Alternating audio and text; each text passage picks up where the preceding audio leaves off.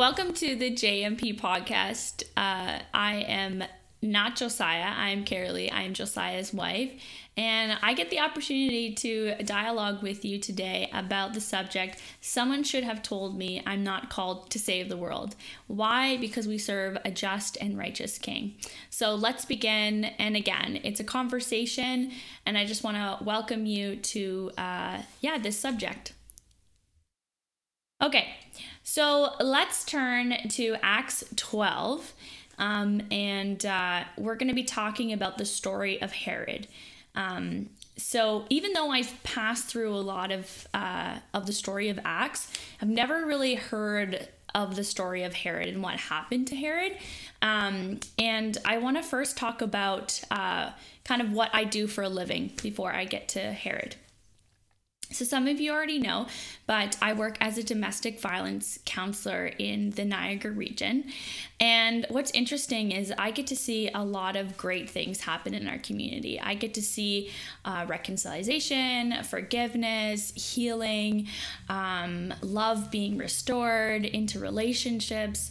Um, I get to see a lot of coworkers working together uh, for the same purpose. Um, but I'm also introduced and exposed to a lot of injustice, a lot of hurt, a lot of pain, a lot of brokenness, and unfulfillment. And so I wanted to talk to you about how, as a believer, where I stand when it comes to fighting for justice, fighting for righteousness. Um, in a very uh, dark world that loves to expose people and exploit them uh, and oppress them. So let's begin with Acts 12, verse 22 and 24. So, in this story, we have a great famine that's happening in Tyre and uh, Sidon. Um, sorry, I'm not really sure how to say that.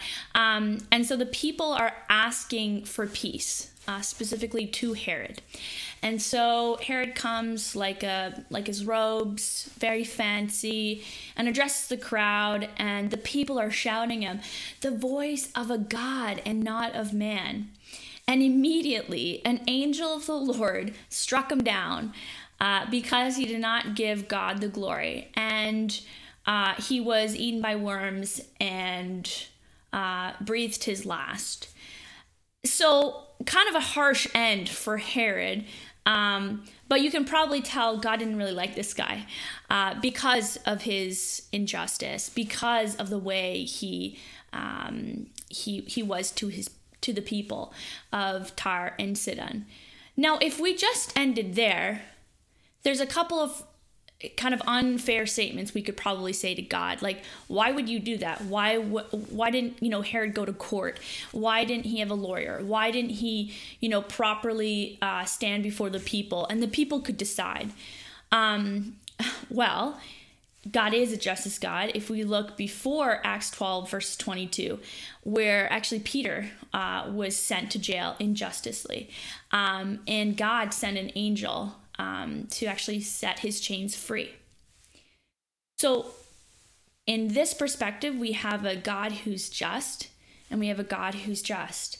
Different circumstances, different stories, and yet this the same result, righteousness. I want, I want you guys to turn to Psalms 89, verses 14 to 15. It says, Righteousness and justice are the foundation of your throne. Steadfast love and faithfulness go before you. We give God the glory because what he has done and because he is our king and the only king. So, in this story, I want us to focus on the righteousness and the, the justice of the, the God we serve.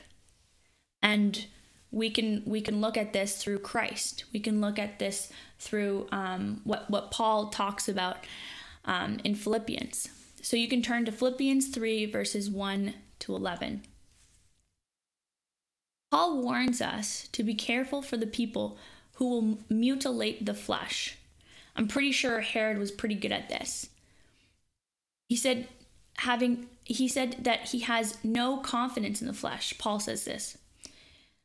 And after he says this, he actually gives reasons why he could have confidence in the flesh. Um, you know, he suffered, he was privileged. He even calls himself blameless, which is a pretty good statement because the only person that was blameless was Jesus. So the fact that Paul was actually saying this um, is saying something that we should really hone into. Um, but then he then he says, "Yeah, I have no I have no confidence in the flesh because whatever I did or whatever I do have, I count it all loss for the sake of Christ." So he names all these things, great things that he did, these these testimonies that he did, and he said, "I count it all loss for the surpassing knowledge of Jesus Christ." So yeah, he he he he suffered, he was oppressed and privileged, and he still said that. Now we can ask Paul, why why did you do that? Like why like why wouldn't you give yourself the credit, Paul? Why wouldn't you go out and say, oh, that's amazing? Like, shouldn't he be proud of what he did instead of saying, well, I actually count it all loss? Well, he says, because not of my righteousness of my own that comes from the law, but that which comes through faith in Christ. The righteousness from God that depends on faith. That not depends on himself, but depends on the faith and not even the faith of the law, which at that time had all the confidence because it was it was dictated by policies, by lawyers, by the court system.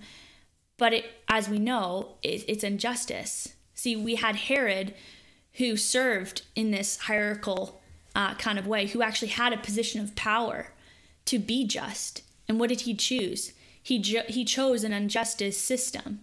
So even though he had the power to bring justice and bring righteousness, he didn't. So that's why I want to hone into a little bit more here. And so what what is this? What does this look like practically to live and to depend on faith? He says that I may know him, Christ, and the power of his resurrection, and may share in his sufferings, becoming like him in his death that by any means possible I may obtain the resurrection from the dead. Amazing. That's really encouraging. But as we know, you know, we don't get to experience that on a day to day. Like I started uh, with this message saying, I work in domestic violence, uh, you know, shelter, and I see injustice all the time. I have to make decisions that seem injustice, that seem unfair, that seem unfit to um, a just uh, system. That's because our world is is corrupt and not perfect. So so Paul continues, and he he doesn't end on that note. He says, "I'm not claiming that I have gained this yet, that I have gained perfection, but I press on to make it my own." By what, Paul? by forgetting what lies behind and straining forward what lies ahead, which is the upward call of God. So we aren't we aren't there to save the world, but to participate in the kingdom in our midst. Why? Because we serve a just and righteous king. If you are a nurse, a doctor, a social worker, an average pedestrian walking the streets right now hearing this message, I, I want to encourage you that our our strengths and our weaknesses and what we're doing in this in this world we can count it loss because of the surpassing knowledge of Christ. What I do on a daily basis, uh, I'm, I'm a wife, I'm a friend, I'm a sister, I work in a in a shelter system. You know, I work uh, in the social services um, kind of realm, and I see all things, and I want to do so many things, so many great things. Um, on a default, it becomes like this striving mentality. It becomes like it's a me focus. Like Carolee's got to save the world. Carolee's got to go in and save the world. And I'm telling you, folks, we're not there to save it. Christ has already come, the Holy Spirit has already come and and has finished it. So what we get to do is participate as sons and daughters, brothers and sisters. We're not doing it alone. Thank goodness. Thank goodness. Because we become like an island. We become so focused on our own abilities, our own um, sets of skills, that we actually forget the greatest call of all. Let's turn back to Psalms 89 to, re- to remind us we're not doing it by our own strength. You're doing it because you are first a son and a daughter of a king whose righteousness and justice are the foundation of your throne. Steadfast love and faithfulness go before you. Don't forget about that. That's what matters. That's the king that we are serving in this kingdom here on earth. Let us pray.